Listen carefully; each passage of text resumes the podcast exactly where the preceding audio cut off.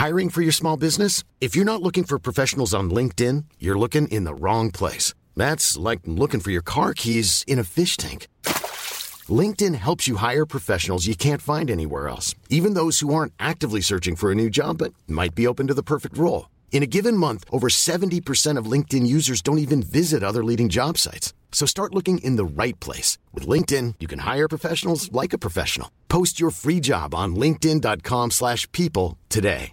Planning for your next trip? Elevate your travel style with Quince. Quince has all the jet-setting essentials you'll want for your next getaway, like European linen, premium luggage options, buttery soft Italian leather bags, and so much more. And it's all priced at 50 to 80% less than similar brands. Plus, Quince only works with factories that use safe and ethical manufacturing practices. Pack your bags with high-quality essentials you'll be wearing for vacations to come with Quince. Go to quince.com/trip for free shipping and 365-day returns.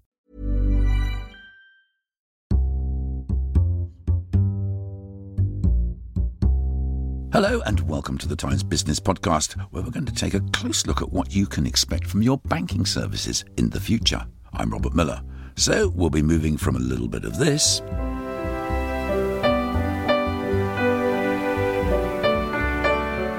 to a little bit of this. I got bills. I got paid. Yes, well, you can guess which ones they are, but we will tell you later. I'm joined by Catherine Griffiths, banking editor of The Times, Alexandra Freen, our business columnist, and James Dean, technology correspondent of The Times. Welcome to you all. Thanks for being here. Catherine, if I can start with you, looking forward perhaps from where we left off previously, looking at the Competition and Markets Authority report. It's out, but the biggest losers, possibly consumers, but the challenger banks have said this is totally unfair, and if you want to create a proper and vibrant banking sector, they've missed this opportunity. Is that fair, and is there anything they can do about it? The problem really for the challengers is they're just talking their own book massively. What they would have liked the competition authorities to do, you know, in an ideal world, is to sort of break up Lloyd's, because Lloyd's has 25% plus of the retail banking market. There are certainly things that the Competition and Markets Authority could have done that would have been more radical. They could have insisted on portable sort codes. So just like with your mobile phone number, you could move your sort code around if you swapped bank easily, and that may have kind of reduced barriers to people swapping banks.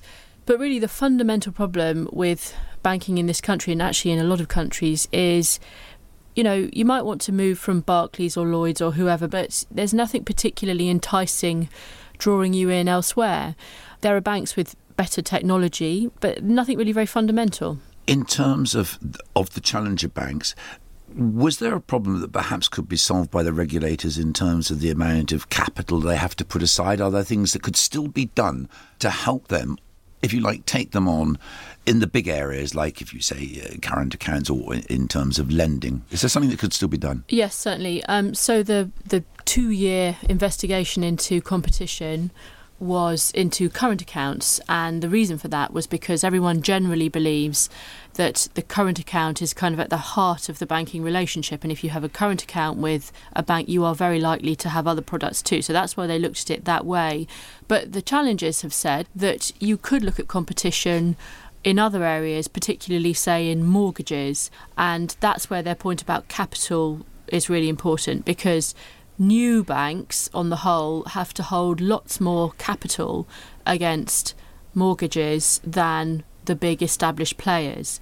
That's just international rules on capital. Now, there are actually changes to those rules that are going on, and then at the same time there's this lobbying going on in this country and elsewhere to try and level that playing field. And perhaps if that playing field does get levelled a bit, then the smaller challenger banks will be more able to compete in areas like mortgages with the big banks.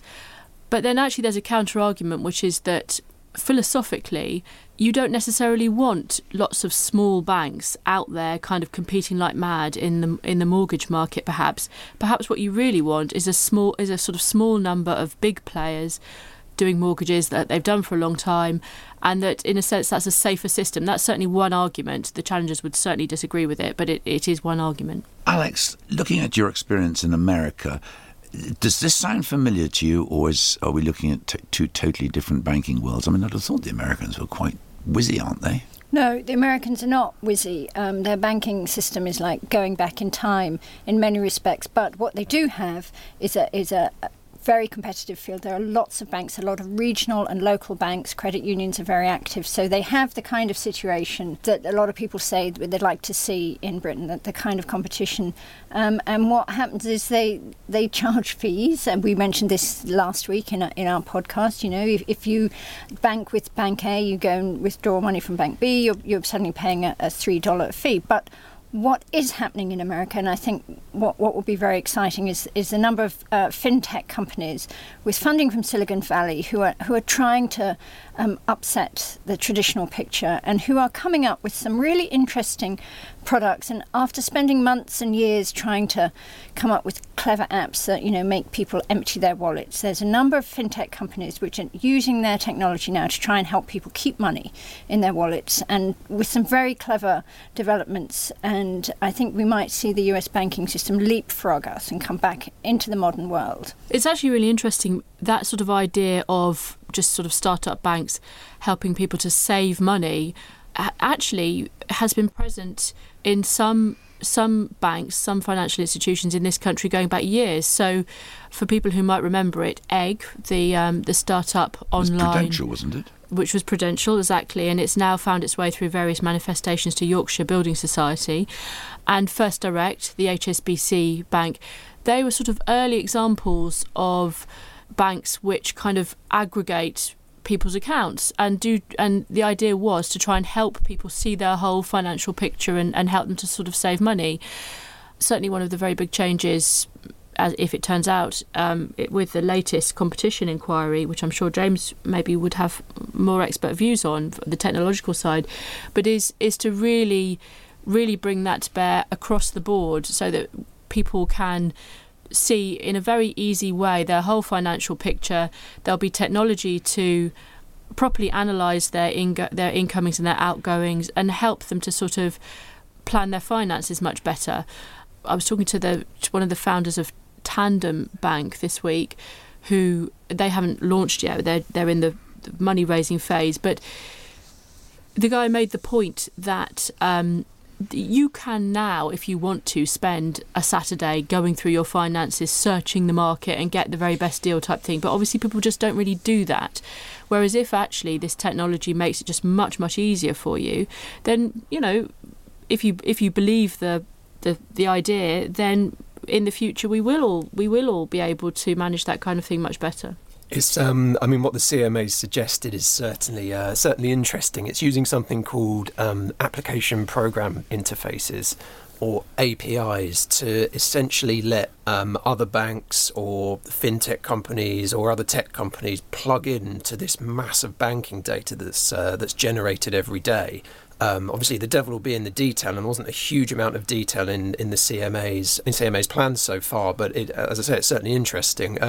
The aim, obviously, one of the aims is that you'll be able to have one app that will bring together all of your accounts into one place, so that you can see everything in one place rather than having to log in separately to all of your online banking things or your share accounts, all that sort of thing, which is certainly helpful. Although I'm not sure, you know, it seems like more like a helpful thing rather than certainly an exciting thing. I think the exciting thing would be using this massive data on a personalised level to actually help people get cheaper deals on loans, get better current account deals, and obviously then if the switching process is smooth, perhaps they could flick between current accounts with a swipe on their iPhone. But aren't people still more likely, the old statistic, to get divorced and change their bank current account? True, and if so, what a customer about this technology is banks have proved pretty inept at it so far. I mean, Williams and Glyn's couldn't be sold off because they couldn't do it. Going back to Lloyd's TSB, there was a huge problem there.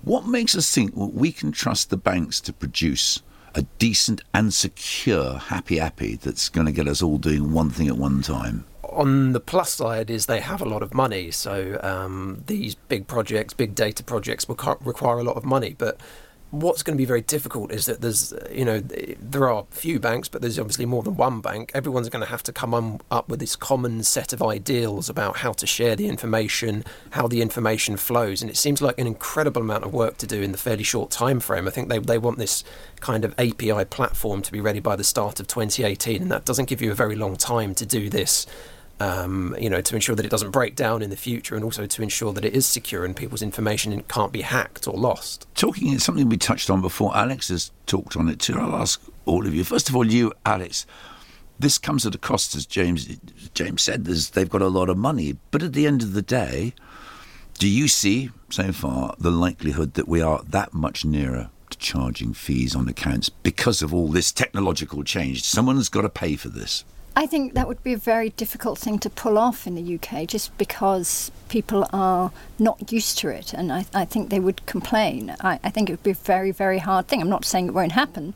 I just think that would be very difficult. It hurts when you see a charge for withdrawing. In the late 80s, they said nobody would introduce a fee on credit cards. They did, and within 12 months, by the early 90s, they were all doing it. So do you think it might be you just have to suck it up? Maybe. People don't want to pay for their newspapers, so why are they going to pay for their bank accounts? Perish the thought. The banks want to charge for current accounts and for banking services, but they're terrified of being the first mover. You've certainly seen lots of smaller banks popping up, and there are models out there of charging, but it's for the big players where it's just a huge nightmare of a problem, because they are such kind of utilities in this country. They have millions of customers, including, actually, for all the big banks, lots of people with these basic bank accounts that was kind of forced upon them by previous governments, so they would need to figure out who they charge, what they charge, and all the rest of it. So they're just going to circle around for a while. But actually, as some of the banks have said in their last set of results, they've sort of obliquely spoken about structural changes to banking in the light of interest rates coming down, and probably coming down even more. If you kind of work out over the next few years what those cuts in interest rates will do to banks, to their profit margin, that might be the kind of actual fundamental challenge to their business plan that will mean that they will start to charge for basic free and credit banking. From the consumer side, it's I think a lot of people have heard about the fact that they might have to pay for their accounts, but I'm not sure if the banks have been very good about explaining what they would offer on top of what they do now. I mean, if people are going to have to pay for something they already have, they don't really want to do that. Whereas if they're going to pay for something a little bit, for perhaps something that's better, then I don't know, people might be more willing to pay, but I just don't think we've heard enough about what benefits we might get as bank account holders if we have to start paying for our accounts. All right, we'll sit tight there. We're going to take a short break now, and when we return, we're going to see what Janet Yellen might have up her sleeve. The Times Business Podcast is sponsored by Vodafone's Ready Business Britain.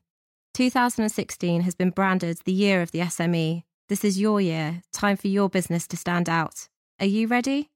Vodafone's Ready Business Britain, in association with The Times and Sunday Times, has all the advice, insight and analysis your business needs to make this your year. Get ready. Visit readybusinessbritain.co.uk. Welcome back. Now, as we said, we're going to take a look at what we might expect from the minutes from the July meeting of the US Federal Reserve. This is a clip from what Janet Yellen said this time, and I suspect she probably says every time. As always, our policy is not on a preset course, and if the economic outlook shifts, the appropriate path of policy will shift correspondingly. Alex, I think they probably put that in the manual for central bank governors, don't you? And governesses, of course, when they speak. But looking at the Fed minutes, what should investors or people with an interest in the market, what should they be looking for, do you think? What sort of nuances, given the backdrop of two very strong months of employment growth? Can I just say first that hasn't Janet Yellen got a great accent? I could listen to it all day. I just love listening to her speak. And what a fantastic role model for women. She's this smart, stable, wise old owl sitting there. I just absolutely love her, even though I don't always agree with what she says. What people do, looking at the Fed minutes is like a game of how much dissent can we detect between the different Fed members, and that's really what it's about right now. Janet Yellen's been very successful at keeping everybody together, but it's been clear in recent months that there have been some months where there's been clear divergences of opinion, and it's very hard to come away with one clear message from the minutes these days. We had really strong employment figures in the United States for the last month, 255,000 new jobs. A few days later, we had really weak productivity figures, which was the continuation of the longest slide since 1979. So every time one of these numbers comes out, the markets result one way saying, oh, we're going to get an interest rate rise. And then they go, oh, productivity's down. No, we're not. So it's a crazy game of swings and swings, but little by little we're edging closer to another increase, which will widen the divergence between the direction that Britain's heading in and the United States. But I think there's a good chance there'll be another rise in interest rates in the US before the end of the year because job numbers are going up. Catherine, there's a point that Alex raised there, that this widening divergence between Britain and the United States in interest rate policy, it does impact in the end on the financial shares, which there are a lot of small shareholders in these banks. Not much they can do about it really, is there? But what do you think we might see play out? Well, I should imagine that the city banks will be, in this country, will be very, very pleased to see any indication that a rate rise is coming in the US, because it indicates strong American economy, which is obviously very important for the wider world, but also because they will see it as a sort of, they will hope, I guess, it's a slight break on rates going further down in this country.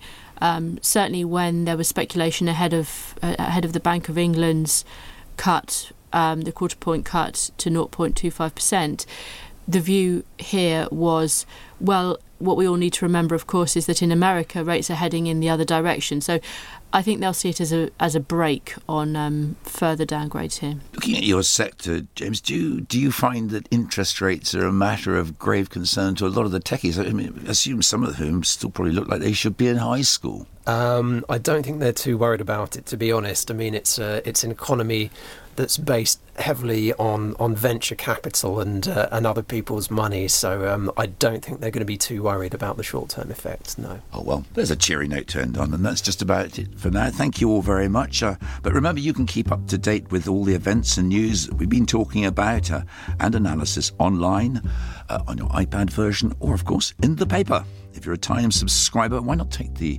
opportunity to sign up to our daily morning and lunchtime emails? And if you don't have a subscription, just go to thetimes.co.uk where there's a special £1 offer. And if you want to hear us weekly, you can subscribe through iTunes. My thanks to Alexandra Freen, to Catherine Griffiths and to James Dean. We'll be back next week. Thanks for listening.